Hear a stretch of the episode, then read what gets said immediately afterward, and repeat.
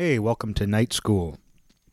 And you know what? I've become so self conscious of the consistency of that, of how consistently I say welcome to night school in that way, that I don't even think I do it anymore. I don't even think I say welcome to night school because I'm that self conscious of it. And speaking of being self conscious, I got to give a little acknowledgement here to Jonathan in Montreal or somewhere in Quebec. I think he's in Montreal, but I know he's over there somewhere in Quebec. Uh, he's a long, been a long time listener, and he was talking to me today. He's a friend of mine, and he said that he, he'd finally caught up to 2021 in terms of you know episodes and of the show. But he said that he was listening to this show to help himself learn English because they, of course, speak French in Quebec, and he was saying that this show was helping him learn English. And I mean, I know that he understands English and stuff, but he was saying he was legitimately listening to this to help improve his English. And that's like one of those moments where it's just like, oh no. it's almost like what it makes me think of is uh, like you hear stories about people like a, like a group of Chinese men came to the U.S. and they learned English by watching Rugrats. A, little boy, a little boy from Africa, was adopted by parents in the U.S. and all he saw on TV was reruns of Happy Days. So he says, "Hey." He talks like the Fonz. This little kid, he learned English from Happy Days, and he talks just like the Fonz. You know, it's like one of those kind of things where it's just like, oh no, he, he learned English from G.I. Joe cartoons. Like when Jonathan said that this show helps him with his English, I'm like, you know, keep in mind, like a lot of the things I say aren't normal figures of speech that people actually use. Those weird things I say they aren't actually like American figures of speech that make sense in English. Like a lot of what I'm saying is total nonsense. Although that'd be amazing if some of that took off. Yeah, I guess in America they, they call it coronavi. And, and uh, on the subject of Canada, I was thinking about the thing that terrifies me the most, and no, it's not Canada. But I don't know if that's a question everyone can answer. Like, if you were to ask somebody, what's the thing that scares you the most? And for me, it's cars driving with their headlights off at night. And the reason why I think of Canada is because the first moment when I realized that, when I realized how much that terrifies me, it was on a trip some years back. I was with my buddy Nick, and we were going up to a, a cabin in the mountains of Vancouver. So the the snowy mountains in Vancouver, I guess province. I guess it's a province. And so we were on our way up there, and so there's these highways that kind of wind through the mountains, and it was on the dark side of dark. Like it was still dusk, but it was on the dark side of dusk. Like the dark side of dusk, not the dark side of dark, is what I meant to say. It was on the dark side of dusk and there was this car somewhere behind us. And keep in mind, this is on the highway, so cars are going fast, and they're just weaving between lanes with their headlights off. And it was late enough to where you couldn't actually see them. You could just see this silhouette moving in front of the headlights of other cars. Like you knew where that car was because suddenly another car's headlights were blocked. You're like, oh, they went over into that that lane. And it's not like they were blindly like weaving they were just switching a lot of lanes and it's one of those things like one reason why i find that so terrifying is it's like a you're like communicating your own inhumanity to people you're basically saying like i'm not aware enough to know that something's wrong because anytime i've gotten in my car and like yeah sometimes you get in your car and you'll drive like a block and you suddenly go oh my headlights are off something felt weird oh it does it's my headlights that's I don't think that's an abnormal experience. Like you just kind of go, oh, you know, something feels kind of weird. Something doesn't feel like the normal, you know, it doesn't feel like normal driving. And then yeah, you realize that you were driving with your headlights off. And like even if there's street lights, even if it's a well lit street, you still feel like something's off if your headlights aren't on. So the fact that somebody could go a significant distance like that, to me tells me like there's either something cognitively wrong with them, they're on drugs or alcohol, or there's just something off. They're not aware. They're not paying attention. Maybe something really bad just happened in their life and they're distracted. But if you're that distracted that you're not using your headlights after dark or even on the dark side of dusk, you know, it's just it's a problem and it's scary and in car form like what that car represents is completely inhuman. It's almost like an insect. And so being in the Canadian mountains and just like seeing knowing that this person was somewhere behind us just and they were switching lanes a lot. So it was almost like this ghost ship that was just it's like somebody cut the ship's rope and it was just like swaying around in the water. That's honestly what it looked like behind us just this dark shape. Like it didn't even when i say inhuman it's like it didn't even seem like there was a man in there. Like it wouldn't even surprise me if there was a skeleton. Like it wouldn't surprise me if like that car got pulled over. There's like a it's a, a speed it's a it's a chase. The cops, the Royal Canadian Police, the the the Mounties are after him, and they finally get him to pull over, and there's just a skeleton at the wheel.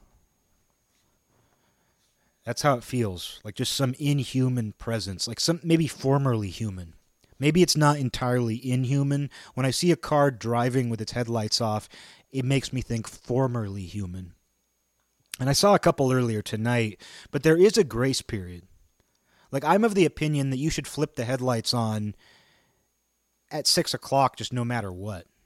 Like, I'm of the opinion that if it's 6 o'clock during summer, like in the winter, you should have them on at 3 o'clock. If it's if it's winter time, basically you should have your lights on a couple hours before it gets dark. That's my philosophy. Like the second that the sun starts going down, just err on the side of caution and put your headlights on. If it's gray and misty, if it's raining, if it's a foggy day, obviously you put them on all day. And uh, it, it just seems so obvious to me to do that because it's not even about other people. You know, a turn signal is a courtesy to other people, and it's a, the right thing to do. The right thing to do is to use your turn signal, and it's a courtesy to other people. But your own headlights aren't. They are, but they're also for your own use too. Like you need your headlights to be on too. It's not just something to show other people that you're there. Headlights aren't just for other drivers, they're also there for you. So that's what's so strange when someone doesn't use them. And of course, there are people who deliberately don't use them, like someone who's committing a crime or casing a house.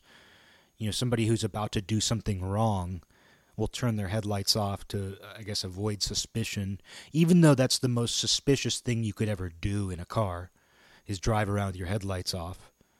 But I get it. I get why people who are committing a crime turn them off because in that moment, they don't want to be noticed on that street. They don't want somebody to see their license plate number. You know, there's practical reasons why a criminal turns them off. Uh, but uh, but that said, it's like if you see a car doing that, immediately they're suspicious. I mean, I've called the cops on somebody before because they were driving like way too far without their lights on. this is what a this is what a little snitch I am. But no, really, I did. There was a car. There was more going on with them. It was like their headlights were off, and then there was just more like spending way too much time at each stop sign. There was just they seemed impaired. And and like I said before, it's like if you're not impaired, what's going on with you that you can go a significant distance without your headlights? But anyway, I called this car and I said, "Hey, hey cops. This is a potential drunk driver. He's driving with his headlights off. No, but I I will call the cops on a suspected drunk driver. That's the one time when I just, you know, my inner old lady, my my old inner lady kicks in and is just like, "You know what? I'd I'd rather be safe than sorry." If the cop sees this person and decides not to pull them over, or if the cop does pull them over and it turns out they're not drunk, well, you know, they're not going to jail, and hopefully it's a lesson to drive with your lights on. Because I just find it extremely suspicious, and I'm terrified of it. I'm terrified when I see a car like that, and my mind instantly goes back to that car on the Canadian highway. And I think it was a Jeep. You know, it's all very amorphous and ambiguous, like a shadow. Truly, that's all we could see is just this shadow. I feel like it was backlit. I think it was backlit by the sun going down. So really, all we could see is just this shape. Hey, what kind of car is that? Oh, it's a shape. That's that's the new car. It's called a shape. A skeleton drives it around. uh, it's one of those things, though, you know, that uh, I can pinpoint that as the thing that scares me the most. Because so much is represented within that. You don't know if it's just a harmless mistake. It could be the worst thing or the best thing in the world. That car without headlights on, anything could be in there. It's like a present. It's like a bomb. That's kind of what it's like. It's it is kind of like a bomb, and it's just it's one of those things that a basic way to communicate your humanity while driving a vehicle is to use your headlights. And again, it's not just for other people, it's also for you. It's letting people know, you know, that hey, I'm out here. I'm one of you. But it's also you yourself are like I need to see. So it's just funny to me that somebody could not notice that. And uh, for that matter, like you know, I don't know. It's just a it's such a given. Like, how can I communicate my humanity? How can I how can I avoid giving other drivers the impression that I'm a formerly human, borderline inhuman insect, shadow of an insect, the shape? It's like a cheesy sci-fi horror movie, The Shape. Oh, have you seen The Shape? No, but we're going Friday. We're going Friday night. I heard it's a car. Hey, have you seen The Shape? No, but uh, what is it? The, the the preview didn't really show what it is. Well, listen, I, I don't want to give away any spoilers, but uh, I heard it's just a, a car. I heard the shape is about a car without its headlights on. No way, dude. It's like uh, one of those things. Like if you were around when uh, I don't know. Sometimes sometimes horror movies will come out and they don't show the monster. I mean, I think that's a pretty common approach, or at least it used to be, where it's like they don't show the mo- what the monster actually looks like in the preview because part of the the reason you go see the movie is to see the freaking monster. You know, that's obviously a a marketing technique, and that's kind of what this is. Like a movie comes out called The Shape, which must be a real movie. I'm sure there's a real movie called The Shape out there. Turns out it's a fitness movie. It's about getting in shape.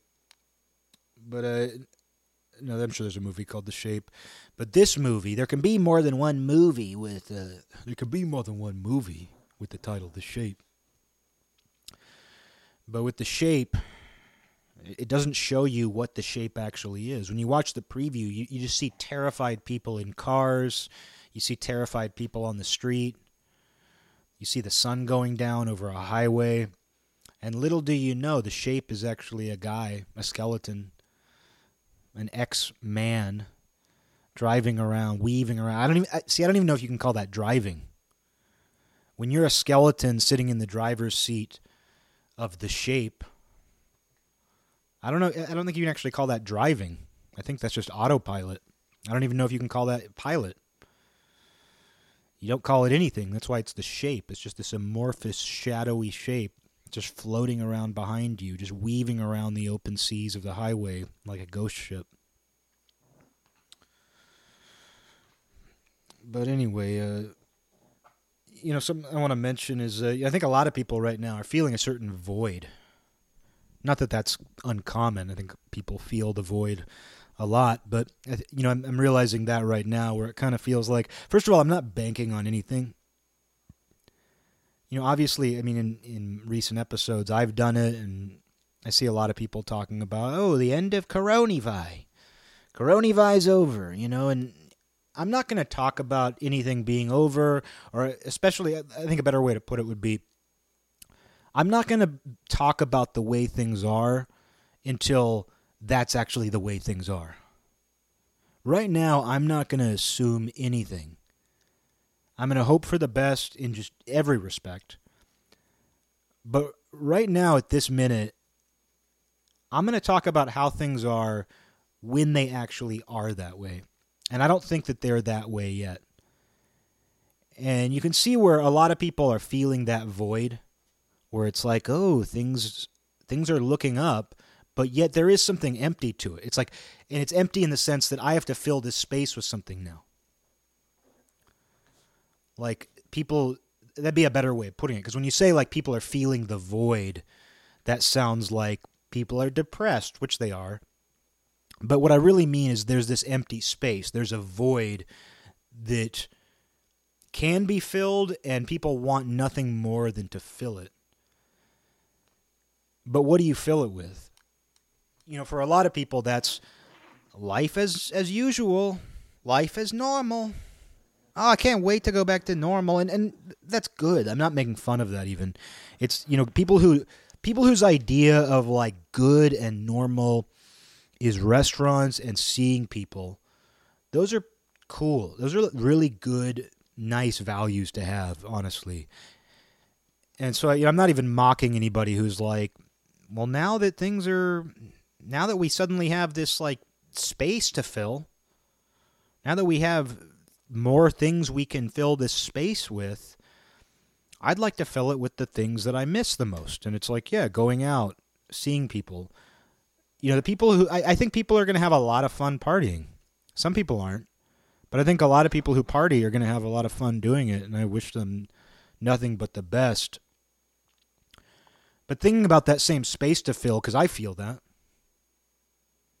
But there's a part of me that doesn't, you know, kind of what I was talking about in the last episode or a recent episode about being able to live this way forever. It's not that I necessarily want to, but I think I went into this with the mindset of thinking I don't necessarily want to live this way forever, but I want it to I want that to be like if I have to, I want to be okay with that. I think that's how I would put it. I don't want to live this way forever, but if I have to, I want to find a way of making that okay.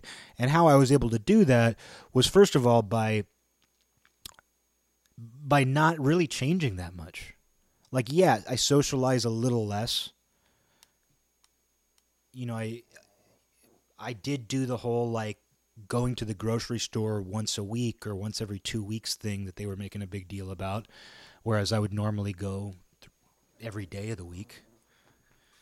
It's a good week if I'm going to the grocery store every day to buy two things. Uh, you know, there's things like that. And I don't, and I, am really, I really don't want to get in. I said it before, but I, I just got to stress. I really don't want to get into this whole coronavirus diary. Looking back at the coronavirus looking back at what we did to cope with the coronavirus. Nobody's ever going to want to hear that, first of all, because it was such a collective experience. Nobody's going to want to hear about somebody's coronavirus, partially because you already experienced it with them firsthand, because all they were doing was expressing themselves about it. you know, so that's one side of it. But the other side of it is I, I just don't want to talk about anything right now until it's here and I don't even know what that thing is going to be. Like I talking about the people a minute ago, like they want to fill the void with the things that they miss about what they considered normal life. And I encourage them to do that. You know, I do. I, I think that's what a lot of people need to just get by. But I know speaking for myself, like I've been procrastinating and I've gotten good in the last few years about procrastinating. I used to be a terrible procrastinator, and I still do sometimes. But this was really just a, I, and this for me, like when I talk about like going back to normal or just anything like that, for me, like I can't backdate this to like March 2020. Like for beginners, I have to backdate it to what December 5th, 2019, like when my mom got sick and then she died five days later. You know, I have to backdate my weird trip to then. And of course, my weird trip's been going on long before that. I mean, I I have to.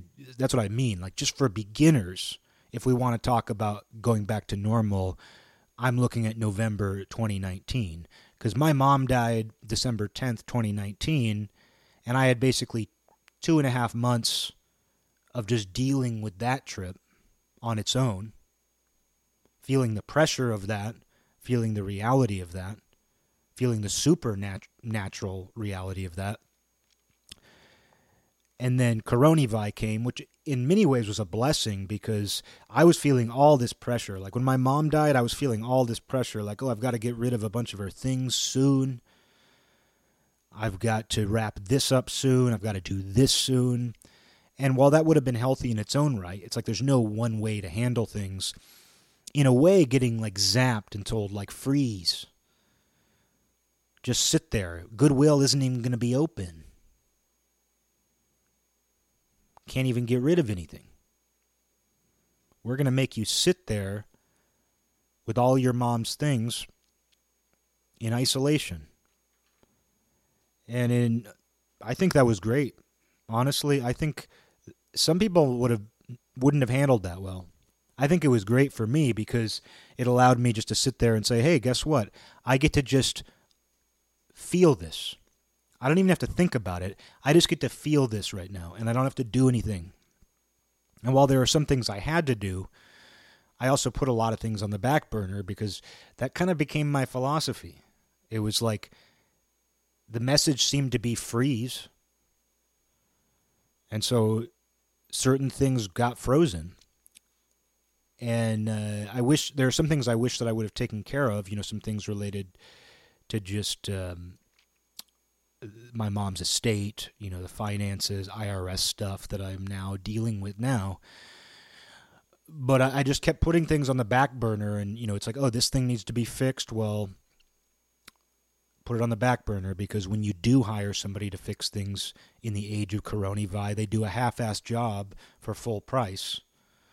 Because that aspect never got worked out. Where you hire someone to do a service, they can't do the level of service they would normally do, and their mind is elsewhere.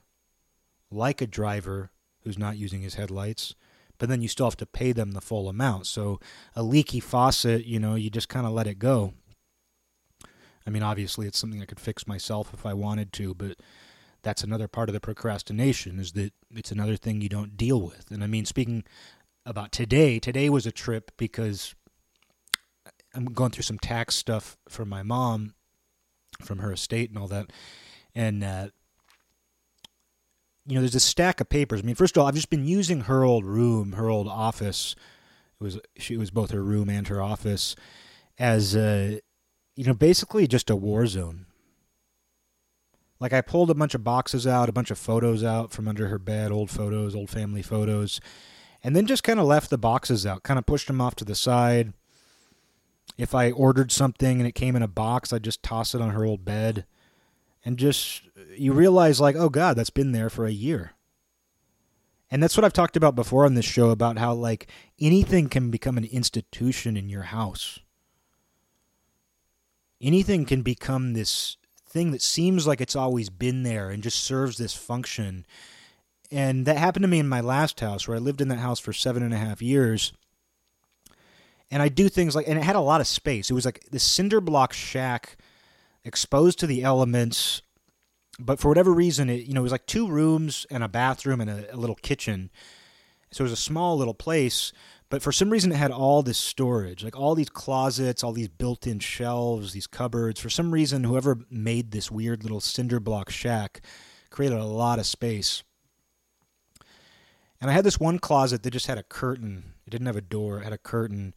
And at some point, like I got a vacuum and I just tossed the box in there. Like, didn't even flatten it, just tossed the box in there. And whenever you buy a product like that, you keep the box for a little while because you're like, in case there's something wrong with it and I need to return it, I'll want to have this box.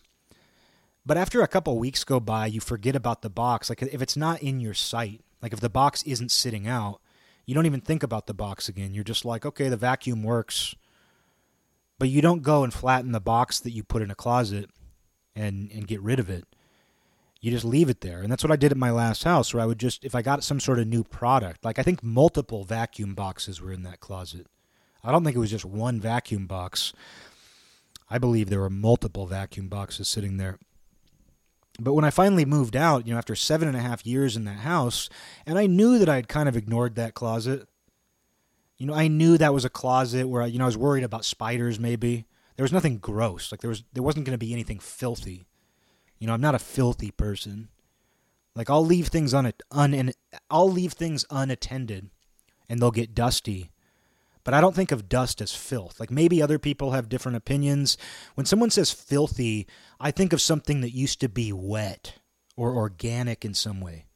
I think of it as some sort of biological, organic matter, something that used to have maybe like a moistness or a wetness to it, like old food, you know, something that came out of someone's body.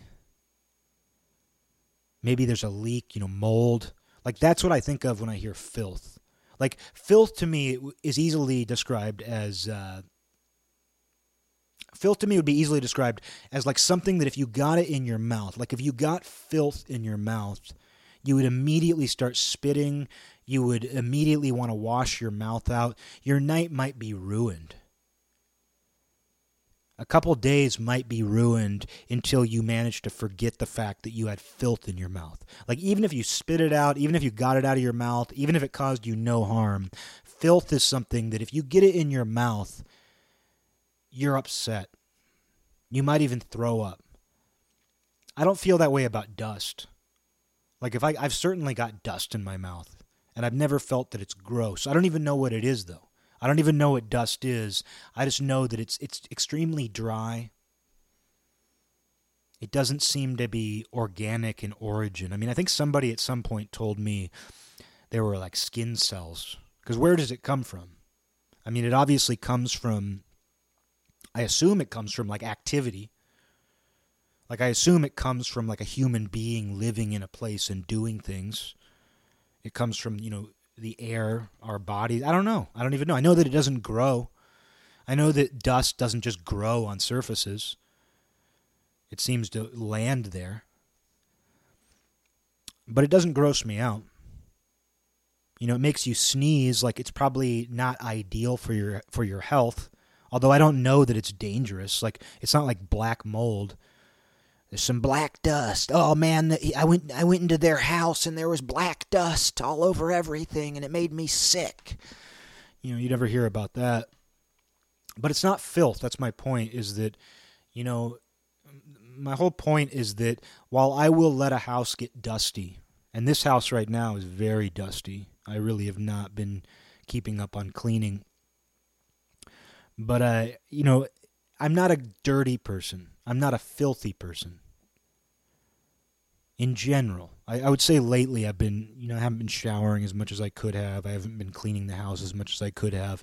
But I think I have, you know, a solid 30 years going back to as soon as I was able to take care of myself as like a child of being a clean person.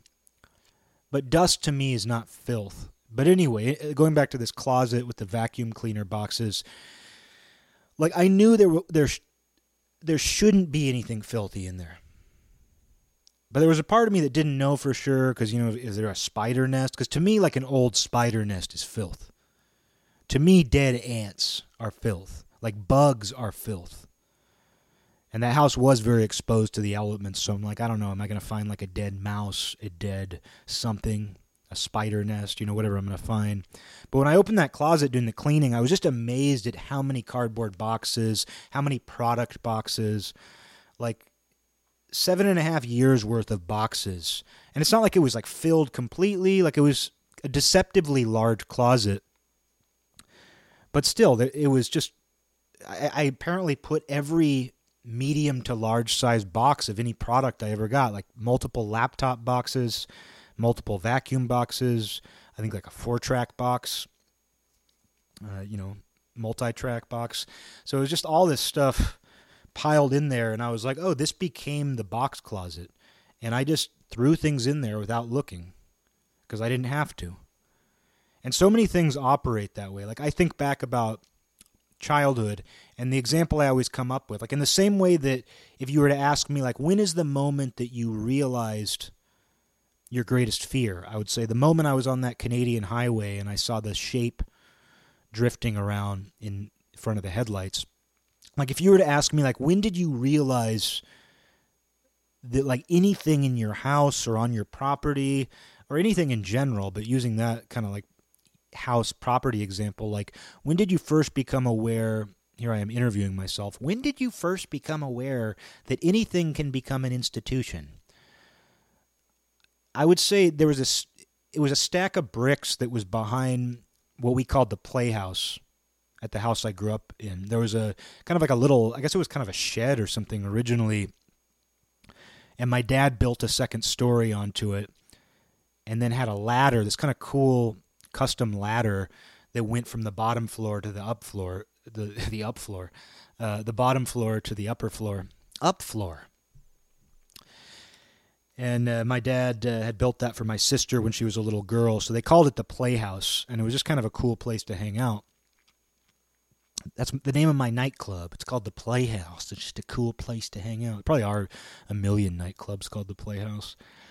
It's like my movie. My I'm so original. I came up with a movie. It's a horror movie called The Shape. I came up with a nightclub. It's called the Playhouse. I just come up with the most original names the shape the shape house. It's a bdsm club except instead of uh, degenerates in gimp suits and chains and all that nonsense it's just uh, people watching screens of cars driving with their headlights off. With 3d glasses on because it looks like the car is coming at you. But anyway look, you know behind this playhouse there was a stack of bricks, and it was there my entire childhood. And it wasn't perfectly even, and it was about four or five feet tall. It was a lot of bricks. It was pretty wide and pretty tall, and it wasn't an even amount. Like it wasn't flat on top. Like there was an odd number of bricks, but they were all stacked uniformly. And then there was kind of an odd number up on the top, like it wasn't completely flattened off and even. And it was just always there. And sometimes I would wander back there. It was a place that was like totally secretive. It was in a back corner of my yard, and there was a fence back there. So it was this area that was basically completely walled in. And uh, I remember going back there as a kid. It was a cool little nook, a cool little hiding place in our yard. And I just accepted that there was this tower of bricks, this like giant stack of bricks, and it just seemed like it was supposed to be there. And then it wasn't until I was older that I was like, you know what? Those bricks are from some construction project that my parents did, and those were left over, and they figured, you know, well, we're going to save the extra bricks. Or maybe they maybe they took out a patio, like maybe there had been a brick patio there before I was born and they pulled the bricks out and replaced them with something else. You know, it's something like that. There was some sort of project, there were bricks left over. What are we going to do with the bricks? Well, my parents stacked them behind the the playhouse. And then what do you do with them? I mean, you might use them eventually. They're good bricks. These are good bricks. So you just keep them there. I mean, they're not you don't that's just like a random storage area anyway. But as a little kid being there, in my mind, it's like those bricks were meant to be there. Those bricks had always been there. Those bricks were a monument. They were an institution. And so at some at some point I realized that, and you have tons of realizations like that, tons of things that you think were always there, or you think were deliberate or meant to be a certain way, just happen to be there, and you create that in your own environment all the time. And I mean, I realized that today, like when my mom died. Speaking of fears, I think my greatest fear my fear of headlights or, or my fear my fear of headlights. Someone someone's out there who's actually afraid of headlights. I'm afraid of headlights when they're on. No but uh, my greatest fear was replaced for a time right after my mom died. Just the mail. I was terrified of checking the mail because i didn't know what kind of credit card debt she had. Turns out none but I didn't know what kind of credit card debt she had. I didn't know what money she owed. I didn't know what subscriptions she had. I didn't know what I'm I don't I didn't know who's going to come asking for money. I didn't know who um you know is just going to want something. Or who's going to ask for you know you just don't know. I mean it's all those things, the IRS. You get a letter from her bank. You get a letter from this. And it's just, I mean, you live in fear of checking the mail because you don't know everything she has going on. You don't know what she owes. You don't know what she has. And so I, I was freaked out by that initially. I was freaked out by the idea of just what might come in the mail. And uh, So I kind of got in the habit of like anything that seemed like it could potentially be important. And like and I have to say too, let me just say that it didn't end up being as scary as I thought. You know, knock on wood, like, you know, those first few months after my mom died, it was really weird because it's just like you don't know. While I had a pretty good handle on what she had going on and didn't have going on, like, you know, you just really don't know what's going to come in the mail. But I got in the habit of stacking any kind of important document, any kind of statement, stuff that I wouldn't necessarily need to act on, but I just might want for reference. I got in the habit of stacking those on the floor of her office bedroom, just stacking them next to the bed. And I don't know when I started doing that. I mean, probably pretty soon after she died. And I was in there today and I was doing stuff. I was like pulling out tax receipts and just different or receipts, you know, for tax deductions and all this stuff. And I just kind of looked there and I was like, I need to clean up this room a little bit. Because, yeah, there's cardboard boxes all over the bed. Everything is cluttered. Everything has become a little institution. Because I realized that I hadn't actually done anything in there since February 2020. Like, I work out in there, I lift my weights in there. But in terms of like cleaning it, in terms of really going through things, organizing it, it was exactly the way I left it in February 2020 in terms of like what I had dug out from under the bed, what was in the closets versus what was like out on the floor. And it was just everything had become its own little institution. And I think at the core of that institution was this stack of freaking papers that had gotten monumentally big, like knee high. It would have fallen over if it wasn't braced by the bedpost and so I just got in the habit, you know, a year and a half ago, however long ago it was, of stacking papers on the floor right there. And a year and a half later, and I'm still doing it. Like they're all meant to go there. Like when I get something in the mail that needs to go there, or that, you know, oh, it's something with my mom's name on it, I should hold on to this. I just go in there and I don't even think anything of it. I just toss it on the stack. I toss it onto the tower. We call that tossing it on the tower. And uh, you know, and after a year and a half, I realized like I've got to do something about that. Is that going to go? Am I going to wait until that's all the way to the ceiling? Because people will do that. People will let things get that bad. And I mean, speaking of my last house, I mean, I would do that with the. It's not just the closet with the boxes. I remember like going through this phase where I was just buying tons of books, like kind of like coffee table type books. Some of them were just comic books, like some of them were collections of comics some of them were, it was just random books. I would go to the bookstore, the antique store, the junk store, and just anytime I found like a weird book, I would get it. Usually on a whim. It usually wasn't even anything I wanted to keep. And I got in the habit of like, you know, I put a couple of them on my coffee table, like, oh, here's something in case somebody comes over and wants to look through something. Here's a couple weird books to put on my coffee table. Oh, I got a couple more weird books at the bookstore today. I'll just put them on the stack with the other ones. And that's also the stack of like things that I intend to go through myself, but really haven't.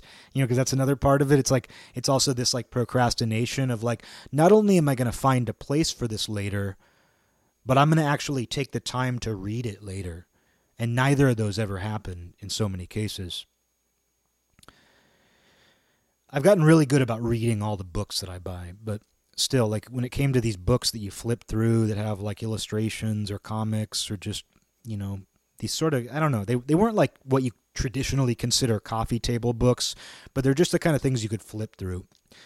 And then like sure enough like next thing I know that's a stack of 10 books and now there's a second stack next to it and that just becomes the place where I put those things. And then years later like 3 years later I look at it and I'm just like how did that just become where I stack books of that size? It's not aesthetically appealing. Like it's not appealing to have a coffee table with like two stacks of random books. There's nothing there's no purpose to it.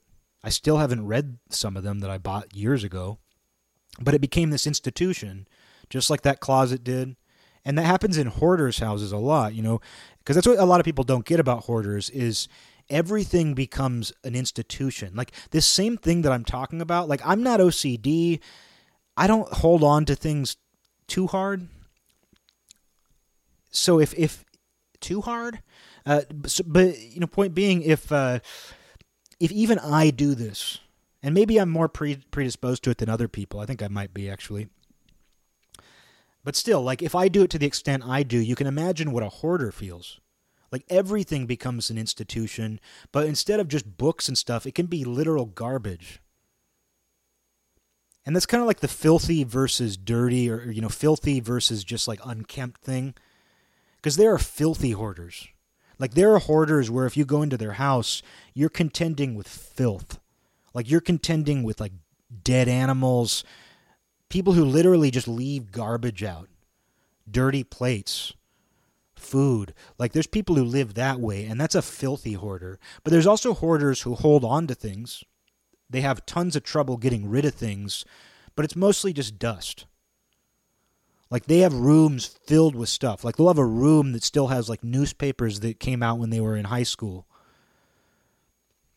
They they always meant to read them, and I know a hoarder, and this is sort of this describes this person. And they basically just don't like to get rid of things because they see it all having a potential use someday. It's kind of like me stacking those books on my coffee table and saying like, "Oh, I'm going to read this someday."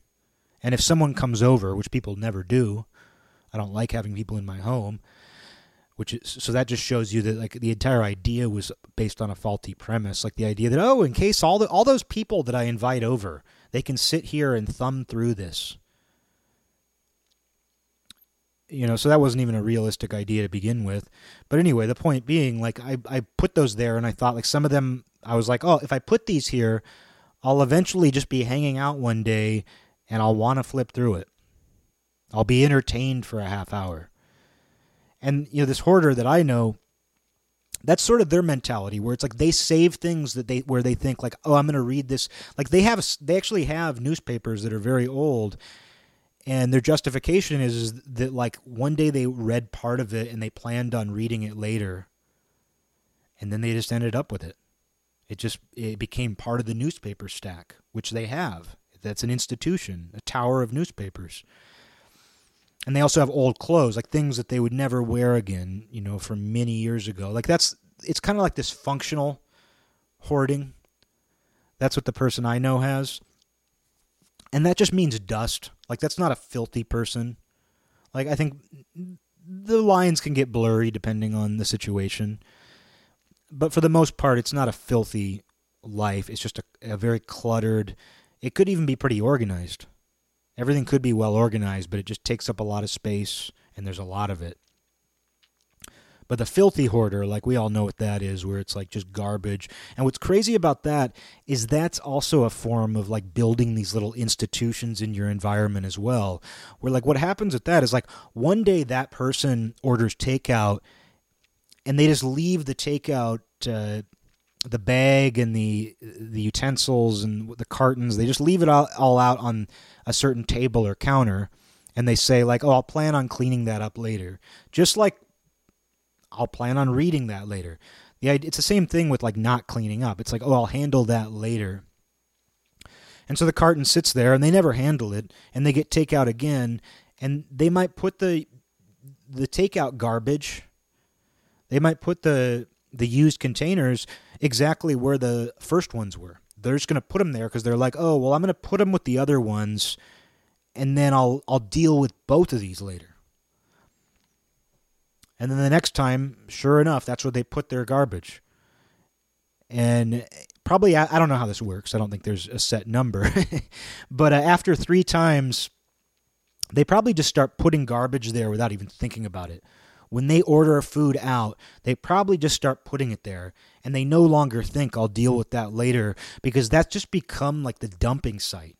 That's just become like the spot. That's become the institution. That's where those things go. And I think it's the same thing with like where, when you see where like someone's entire kitchen is like filled with garbage. That insanity that you see occasionally, where it's just like truly filthy, there's empty plastic bags, like two liter sodas, eh, you know, food items, dead animals. You know, I think that all started with just like throwing a bag of chips on the ground and being like, well, I'll deal with it later. And then once there's one, it's almost like the graffiti idea, where like New York City learned in the 80s that if they covered up graffiti as soon as it happened, it led to a decrease in, in overall graffiti in the area. Because like people said, why would we bother doing that when they're just going to paint over it? Like why would we? Why do we even bother covering up the graffiti when we know that the same person is going to come back the next day and just paint over what we painted over? And the argument was that over time it'll lead to a gradual decrease in the overall graffiti in an area, and I guess it was true. And I feel like it's kind of the same idea where it's like if you see garbage in a place, because it's the same thing on the street. Like it's not just graffiti. Because if you're like walking down the street, you'll notice that there's usually more garbage in one spot than there is spread out all over. Like somebody sees that somebody put a piece of garbage, you know, in a bush, and like somebody else is going to think, well, there's already a piece of garbage there. I'm just going to put my garbage there too. And so it's like you always see like a pile of garbage and like I have a tendency to to see that and I think, "Oh, one person dumped all their garbage here." Like one person dumped all the garbage out of their car on this one spot. You know, someone was cleaning out their car and they just dumped it here. Or a homeless person had a bag of trash and they just dumped it here. Like, I, I have a tendency to see that and think that, but then I have to remember that, oh no, this is actually probably one person littering and then another person walked by and said, "Oh, I guess that's where you litter." And so somebody else did it. Like even though littering is this truly lawless thing, and it's as terrifying as driving without your headlights on because it shows such a misanthropy. The reason why littering is terrifying is because that person is saying they think the world is already so ugly that it doesn't matter if I throw something ugly onto it a piece of garbage. That's why littering is terrifying to me because, and you know, I, I know this is funny and I'm half joking. Like the idea of me like going through life just like in like screaming in terror when I see somebody litter. But no, the reason why littering, it's not just because it's fucked up and bad for the environment and all that. I recommend like if you actually see somebody litter, which in my experience is pretty rare, like you very rarely see a human being litter, but yet they do it often. And when they when you see somebody do it, you notice it. Even though litter is everywhere, for whatever reason, I feel like it's it's rare to actually catch it in the act. Maybe depending on where you live, and where I live, it's kind of rare to actually see the hand that dropped the garbage. But I saw a guy like just throw a piece of garbage in a parking lot one day, and I I just happened to be looking at his face as he did it, and he was probably around my age and honestly, he looked so insanely hateful. Like even though he was just throwing like a, an empty McDonald's cup into a parking lot, the look on his face had so much disgust. And it doesn't mean that everybody who's littering is hateful. It doesn't mean that everybody who's littering has an equal amount of disgust. Disgust. I can't even say it. Disgust. Did you say disgust or discuss? Let's discuss the disgust. Uh, but uh, it's not that everybody's exactly like this guy, but it was really it caught me off guard. And he he saw that I saw him too, and he got really weird. Like he he still looked really unhappy, but he looked almost embarrassed. It was almost like I caught him pissing or something. Because he looked, the look on his face was so hateful. And the act of littering is, you know, it's very misanthropic. It's very, uh, you know, just it communicates that you think the earth is already ugly which speaks volumes about the person doing it. So littering, yeah, it's as, it's as terrifying as driving with your headlights off. But even though littering is lawless, people tend to do it where other people do it. It's like human beings gravitate toward order. And even though you're doing this thing that is incredibly disorderly, putting trash where it doesn't belong, where everybody has to see it, but yet, if you see that somebody else littered in a certain spot, you're more likely to litter where they littered because you do kind of, there is a call to order. There is something in us that just, I mean, because that's unconscious, that's subconscious, whichever, whichever one you want to use. Uh, someone who's in that state of mind where they're like, I'm done with this, I'm just going to throw it. Well, a lot of people will just throw it anywhere. I do believe that people tend to throw it where they already see it, just like where people tend to put graffiti where it already is. And people will do that in their own home, too. That's why you have to nip those things in the bud because you beat habits like that. You you stop institutions like this from forming by not doing it the first time. And that's really hard. It's really hard to not it's hard to know not to do something until you do it. And then once you do it, it's like you might already be in the habit of it. And uh, so it's like when you leave that first takeout box on the counter, it seems really harmless until like you just see it there and in your mind that's where you put takeout boxes.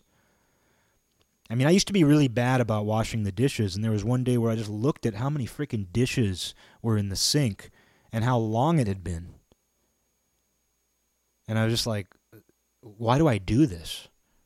It takes a matter of seconds to just wash a dish. And so you have little moments like that where you catch yourself. I mean, it was kind of like me in the papers today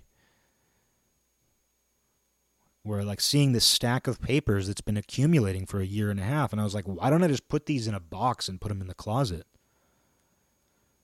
why have i allowed this to turn into this weird tower of paper next to the bed how long will this go on and then looking around the room and seeing that the whole room was a variation of that and you can make up all kinds of excuses it's not like i'm being hard on myself about it it's like yeah my mom died and then i was locked down in her house for a year which has been fine.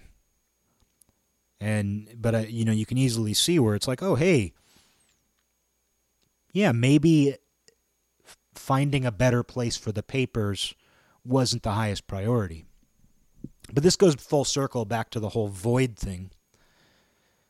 The fact that there is a void right now that people definitely want to fill. People want to fill this void with something.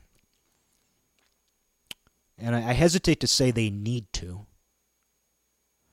Because I almost think there'd be something wonderful about saying, hey, everybody, we can do whatever we want now. But let's just use a little restraint and not do it yet. I think that would be an incredible thing for everybody to do right now.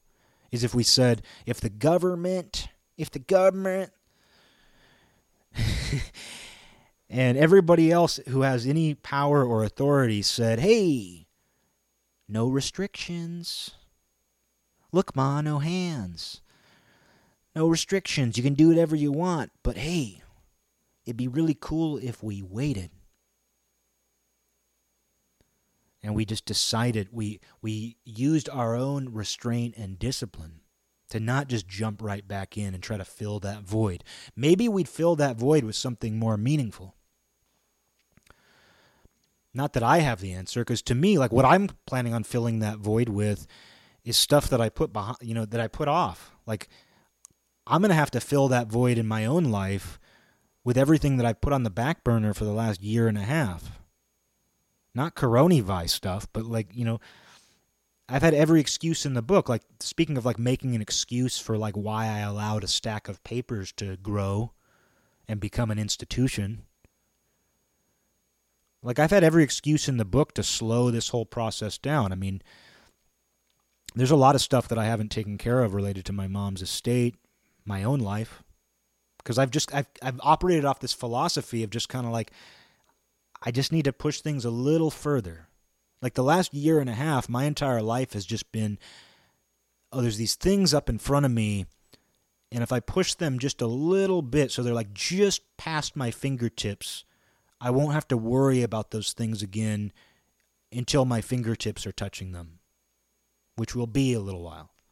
And then, sure enough, my fingertips start touching those things again, and I push those things just a little further ahead. And I, I say the same thing like, oh, I'll wait until my fingertips touch those again. When the reality is, at some point, sooner rather than later, there are things that I'm just going to have to aggressively get out of my way. and I, I could have taken care of them sooner. I should have probably taken care of them sooner. But the reality is, basically, two and a half months into that process, the entire world said, freeze! Freeze! And while I can use that as an excuse, you know, and that excuse eventually runs out, I've got to do something. I've got to take care of things. And so my entire focus is just like, oh, I have things that I kept putting off, and those are going to be the things that I put into the void. Those are the things that I'm, I just have to get out of my way. Legal, financial matters, the things that we don't like to deal with, the things that we as humans experience and say, why did we create this again? Why did we make it this way again? Because you want to talk about the shape. That's the IRS. I mean, when you're reading IRS fine print and trying to understand what they're even trying to tell you, like you might as well be looking at a skeleton driving an amorphous black Jeep called the Shape on a Canadian highway. Because that's what you feel like you're dealing with. You're trying to watch the shape go around, and that's kind of what something like the IRS is. That's kind of like how it operates. And I'm not even I'm not even complaining about the IRS. I'm just saying that's what it feels like to read their language. That's what it feels like to try to figure them out.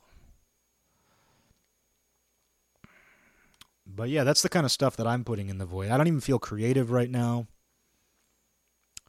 I don't feel particularly inspired. But I feel that there's something that I have to meet halfway. And I know that in my own life, on a practical level, there are some things that I have to get out of the way that I've continually put off. And I feel like that in its own way is meeting things halfway but again, I just want to emphasize like I don't believe in I don't believe in talking about how things are until things actually are that way. And that's something that I could learn from. I'm saying that, you know, as someone who needs to remember to do that. To not talk about things based on how I think they will be or how I think they were, but to think about them to describe them as they are while they are actually here. And that's an extremely difficult thing to do given how much time we devote to the future and the past. And it's interesting, you know, the idea of using time to think about different points in time. And that's what I've been doing. Like while I feel that I, I've very much been here for every second, at least I think so. I do think that I was kind of investing in the future during the last year and a half. Where I'm like, you know, there's stuff that I could do right now. And a lot of people would probably say I should do. And I might even be trying to do. But I'm also willing to kind of invest in the future. And that's sort of what that's sort of a positive spin on procrastination. Hey mom, I'm not procrastinating. I'm just I'm investing in the future. Cuz future me is going to be more capable of doing this. But you do have to deal with things as they come, otherwise future you is overwhelmed. And I guess a part of me too, another reason for my procrastination, and this isn't a normal way of my thinking, but part of my general procrastination has been this idea that what's even going to happen tomorrow? You want to talk about institutions. You know, if you grew up thinking the bricks behind your house, like a stack of bricks in your yard, is an institution, if you think a stack of papers on the floor of a bedroom is an institution, well, look at the actual institutions we have, and we think of those institutions, which we call institutions, as permanent fixtures too. Well, they might be more permanent than a stack of papers on your floor. They're still temporary as well, and I feel like the last year has shown us that. Like there were points during the last year when I thought like are people even going to pay taxes this year? Are these government institutions even going to function in a month? Do I need to worry about this when this thing might not even be around next week? You know, while I'm being a little bit dramatic and I'm exaggerating a bit, that did factor into my thinking. And then, of course, there's the whole personal side of it. I mean, a lot of people justify all kinds of behavior by saying, like, well, you know, uh, you got to live it up because you might be dead tomorrow. You might be dead tomorrow. You might be dead tomorrow, so live it up. Live it up tonight. And a lot of people justify self-destructive behavior that way. Like, yeah, I'll drink that, and I'll I'll eat the extra piece of cake. I'll eat the whole pizza because tomorrow I might die. And you know what? If you live that way, tomorrow you very well might. it's like a self fulfilling prophecy.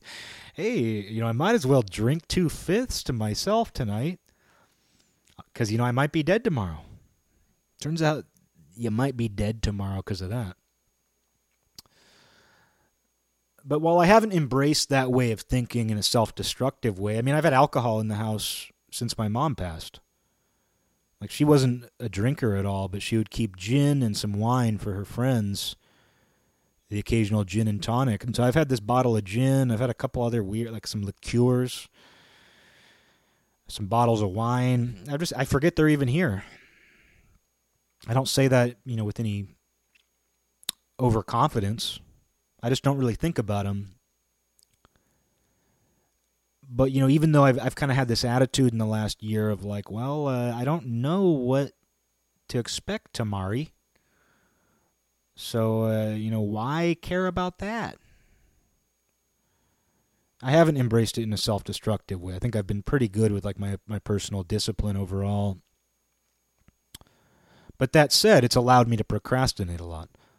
While I haven't grabbed hold of the justification of like coronavirus might kill me so i might as well drink again you know while i would never think that way i have had thoughts where i was like you know i don't have to do this now. I don't have to make this change now.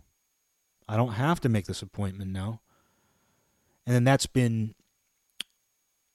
that kind of thinking to me has been reinforced by the fact that when you do try to do things, or at least when you were trying to do things almost all of 2020, and it, up until recently, if not still now, I don't know that this is over, people have been half assing it, quarter assing it, quarter assing it.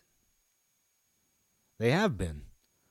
Like when I brought plumbers out, I was like, "Oh yeah, they're they're just doing the bare minimum, but they still want the full payment. Like even though people are quarter assing it, they still want the full amount.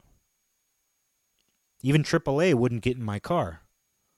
Like AAA wouldn't set foot in my car and barely looked at the engine because they were worried about coronavirus, and I don't blame them. I don't blame any of the half assing or quarter assing. I don't blame any of it.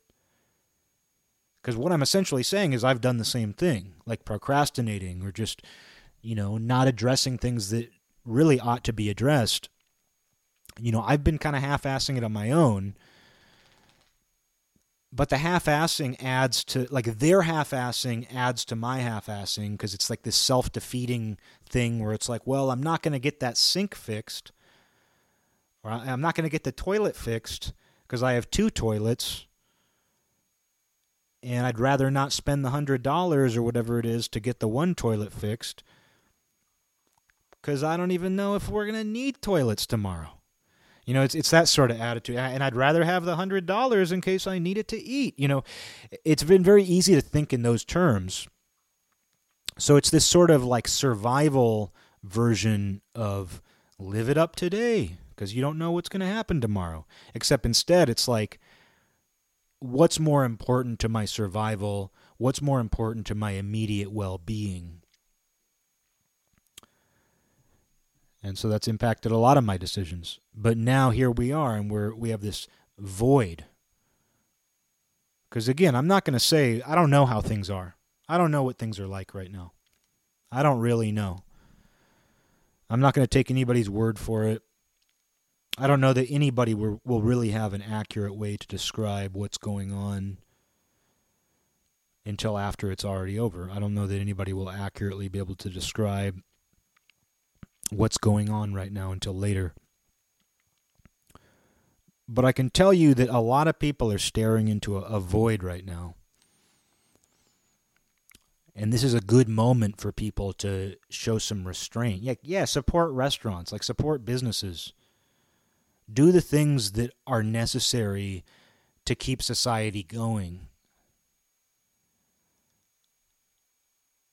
But I think you can do them with a little more deliberation moving forward and I don't expect anybody to follow this. I don't even expect me to follow it. you know, I, I, guess I just see this as a chance to kind of go, well, you know, I mean, my favorite Black Sabbath lyric, what's become practically a catchphrase on this show, destruction of the empty spaces is my one and only crime.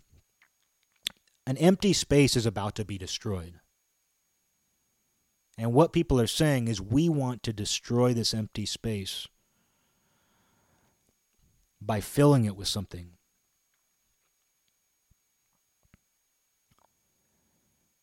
And for me, I just want to get things done.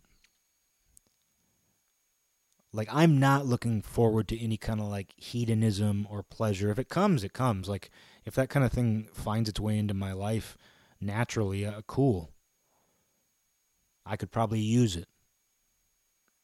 I'm not going to be partying. Um,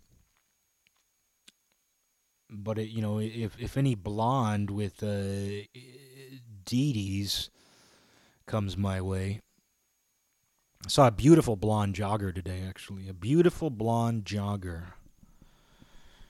Now, men and women are looking at each other. You know, that's the thing too. Is men and women are definitely looking at each other, as they always are. But you can feel it. You can feel it strong right now and that's a good thing. I mean, I think uh, maybe this uh, this maybe what people are feeling right now. I don't know. I mean, that's that's a part of it because I mean, you just think about like how how much of a motivating factor that is. Like, I'm not even just talking about sex or anything like that. I'm or anything like that. I'm even just talking about kids. You know, there are kids who I think about like when I was in elementary school, even like the age when you first start developing crushes, and it would just be like one girl for the whole year. Like there'd be one girl you maybe have a class with or you see around, and like she's your crush for the year. And you're only in third grade, so it's kind of weird, but you're just preoccupied with her. You probably don't even interact with her. and how important that is. And then like if you have that crush, like let's say you have a crush on a girl in third grade, at that age you're with the same teacher all year. It's not like junior high where there's this constant or high school where there's this constant mixing and matching where like you have six periods throughout the day and they change four times a year or twice a year, three I don't even know how many times they change. But either way, you have a lot of different possibilities as to like who's going to be in your classes throughout the day, throughout the year. But in elementary school, they stick you with a teacher, at least where I lived. They stick you with a teacher and say, you're in this room all year with these exact kids. And that's what kids need, I think, at that age. I think kids, I don't know anything about kids, but like I imagine the reason they do that is because like little kids, pre puberty, need the stability of like being with the same teacher, almost like a, a second mom, and the stability of like being with the same kids as they go through the the learning process. I don't know. There's probably some reason they do it that way, but I know that like at the start of every school year, your mom would take you to the school one day, and it was this very oh such an interesting atmosphere. like your mom would pull up to the school and it would be a summer day. Like it wasn't like right before school starts. It might be in August. Let's say it's a month before school starts and your mom would take you to school and they would have these lists posted on the doors, like laminated lists on the front doors of the school and you would find your grade and then you would find yourself on the list to know what teacher you had and it also listed all the other kids who were going to be in your class. And it, you didn't know. You showed up to school. They probably they must do this through email these days. They must do this through email now. But uh, you would go to the school. You had to actually physically go to the school. There was no phone call. There was no letter in the mail. You went to the school and you looked at the front doors of the school and you found the list with your name on it. And after you found yourself, you of course would go through the list and look for who was in your class, your friends. It was more important than the teacher, even. Like you would look to see which of your friends, which other kids, which kids you liked. But once you start developing those crushes, you look for the girl, man. You look for the girl. And I had this huge crush on a girl in third grade. And I remember being devastated that she wasn't in my class in fourth grade. Like, I remember being legitimately bummed when my mom took me to the school to look at the list. And there'd usually be a couple other families there. Like, it wasn't like everybody came at the same time. It was just kind of like at your leisure, come and look at the list. At your leisure, come and look at the list. Um, that's what the principal would say. But it was just so you'd go randomly. So you might go and nobody else is even there. You know, you go in the summer. But there was this very distinct feeling that has never been completely reproduced in my life of like what it felt like on a warm summer evening for my mom to take us to the school and for us to look at those lists and just you'd see other kids there other families and you may or may not know them. They may just be acquaintances they may be strangers but you say hello to them. And there's this excitement because this is going to be your year this is going to be your whole school year. These are the kids that you're going to be in the same room with all year. This is the teacher you're going to be with all year. These are the girls that you're going to be in the same room as. And at that age, it's not like you're girl crazy. It's just that chances are there's a specific girl, and your year would probably be a lot more exciting if she was there. And so, why I talk about this is because there are kids who missed that. There are kids who probably had a crush on a girl. Maybe they were even about to graduate high school. Maybe it was that age. And uh, those are the sorts of things kids are thinking about. Is Jessica going to be in my class? I never really had a. I don't think I ever. No, I never had any crushes on any Jessicas growing up. There were a lot of them, though. Never had it. So it's, it's interesting statistically that I was never a Jessica man as a boy, considering how many there were. You'd think I would have had a crush on at least one Jessica, but it doesn't appear to be the case. Doesn't appear to be the case. What we, the court has determined that he doesn't appear he ever had a crush on any girl named Jessica. But there's some kid out there who, in the last year, and I mean, again, I, I'm just inevitably going into this like reflecting on coronavirus. Like the very thing I don't want to do is what I'm doing. Oh man, isn't that always true? No.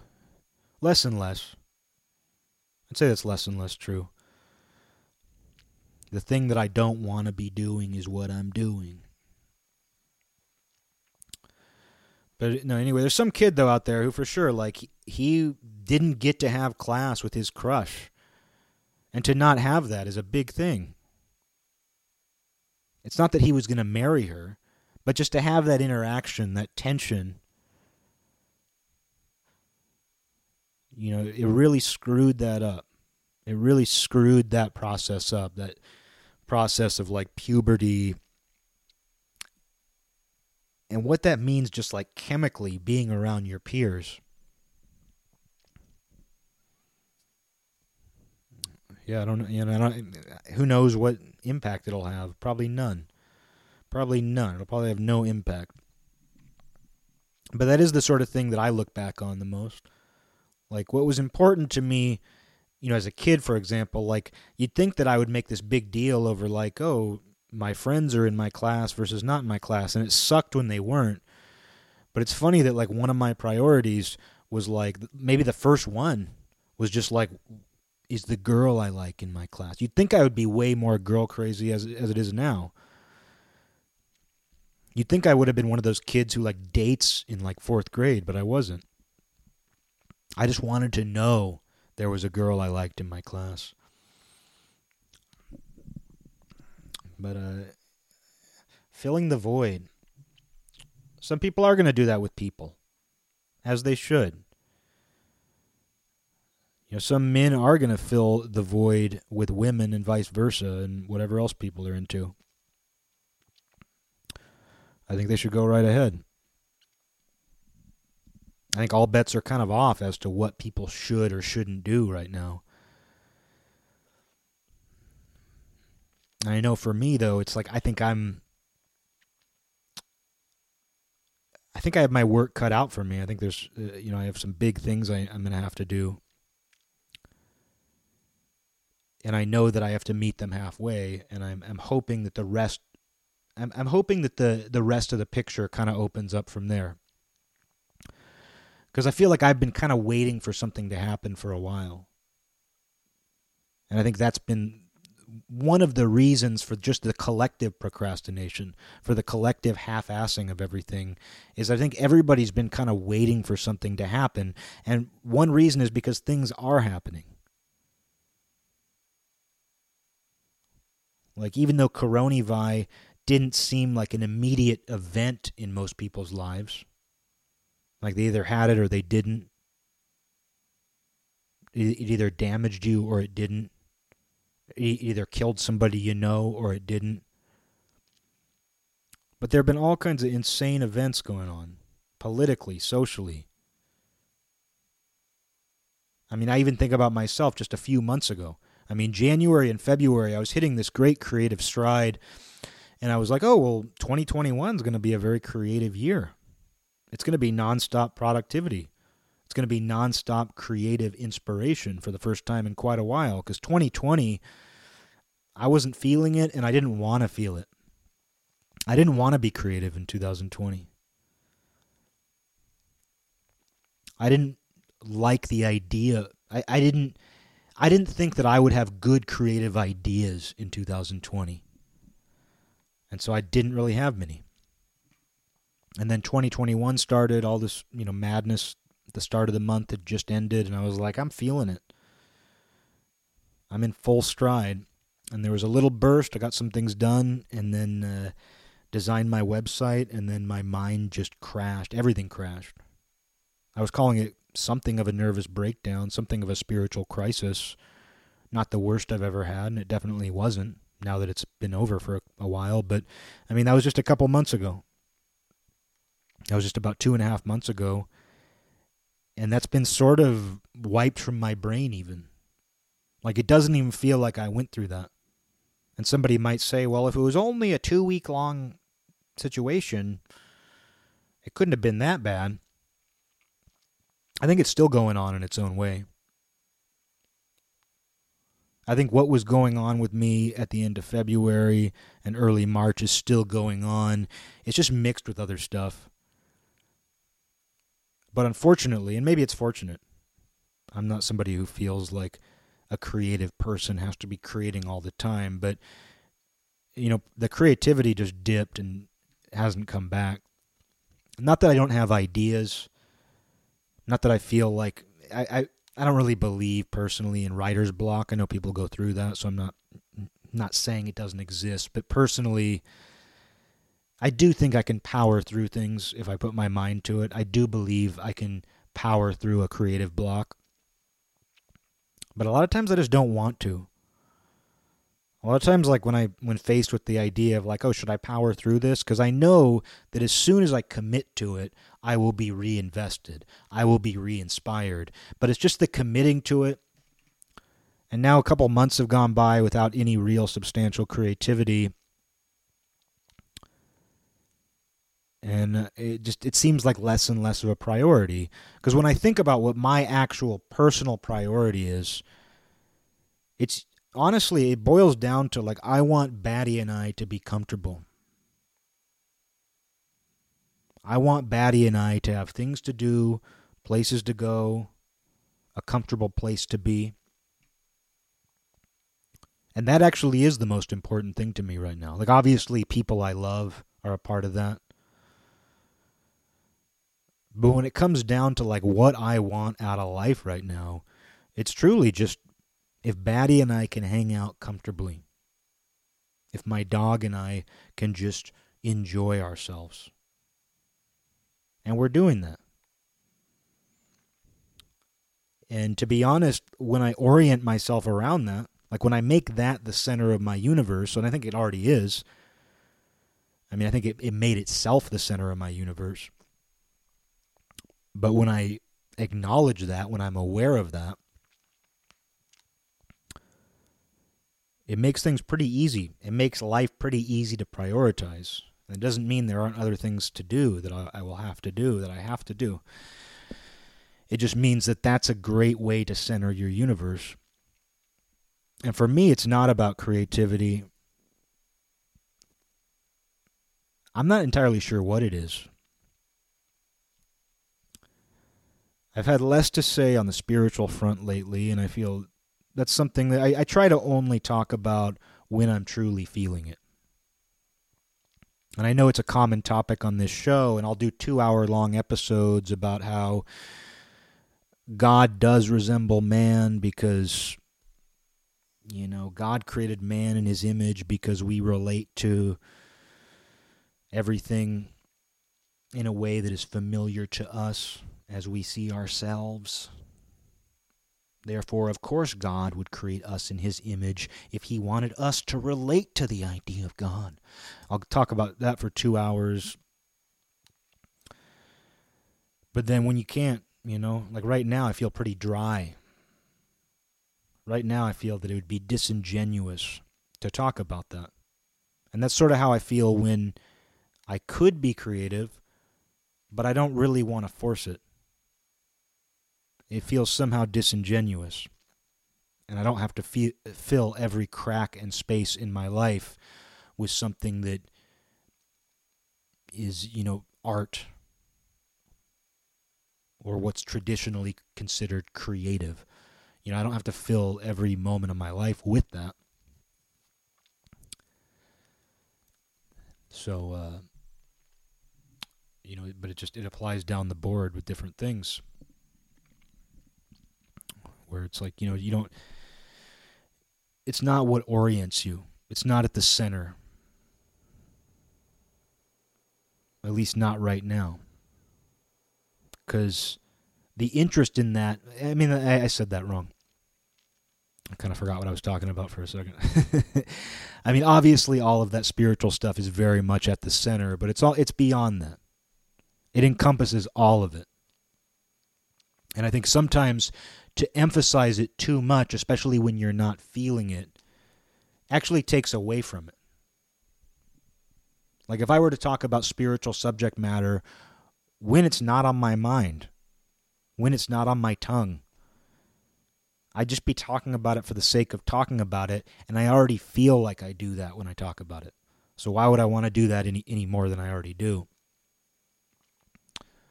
So it's not like I have to sit here and say, okay, like the center of my universe is God, or the center of my universe is meditation, or this spiritual discipline or this idea, this sensation related to the human spirit and the universe. I don't need to make that the center because that's everything already. That's a part of everything already. So, in the moments where I'm not feeling that, like when I'm not feeling super engaged by that subject matter, there's a part of me that says, hey, you need to get back to that. You need to get back to that place where you do just want to talk about God. Like there's a part of me that says that. Like like lately it's been pretty loud. It's been like, "Hey, it'd be nice to get back to that place, wouldn't it?" But that place is going to be there. Like I've had enough experiences with that sort of thing to know that like during these periods where I probably couldn't have an in I probably couldn't have a uh, intelligible discussion about the human spirit right now. I probably couldn't have a very. In, I mean, I can barely say this sentence right now. So there's not really a lot for me to offer right now on that particular subject. That's not gone. It's just not what's in focus. creativity is not what's in focus. But both of those things, I mean, creativity is much like that spiritual connection, for lack of a better phrase. I wish I had a better way of putting it, trust me. Um, but creativity is a lot like that because it's something that infects your whole. Infects your whole. Speaking of filthy, Jesus. Um, no, but it does. It kind of it kind of infects everything that you are and everything that you interact with, which is exactly what I'm talking about with the spirit, where it's like you don't necessarily need to center that all the time because it's already interacting with the center and everything else around it. It's total. It's the wholeness. So there's no need to preach all the time because that's the ebb and the flow of interacting with those things, of coming to understand them as close as you can as a human. But of course you can as a human. You know, of course you're limited as a human, but of course your abilities as a human also give you this almost extra sensory ability to interact with those things and understand them.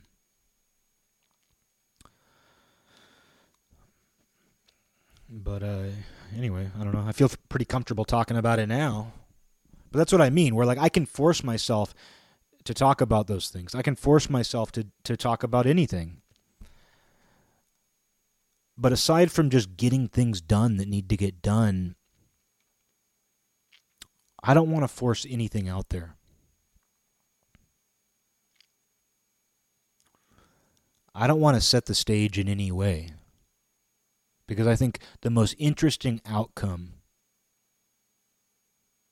I think the most interesting development for the second half of 2021 would be people embracing their freedom, but letting that freedom breathe, not immediately occupying that freedom. Playing it cool acting like you've been there. You ever heard of that one? Act like you've been there. I think that's what we should do. Act like we've been there. And maybe we have, maybe we haven't. Probably a little bit of both. But I think the healthiest way to inhabit the new world that people are envisioning, and some people want it to be the old world, Others want it to be the new world. Either way, it doesn't make a difference to me which world it is. Because the key is to just inhabit it naturally and act like you've been there.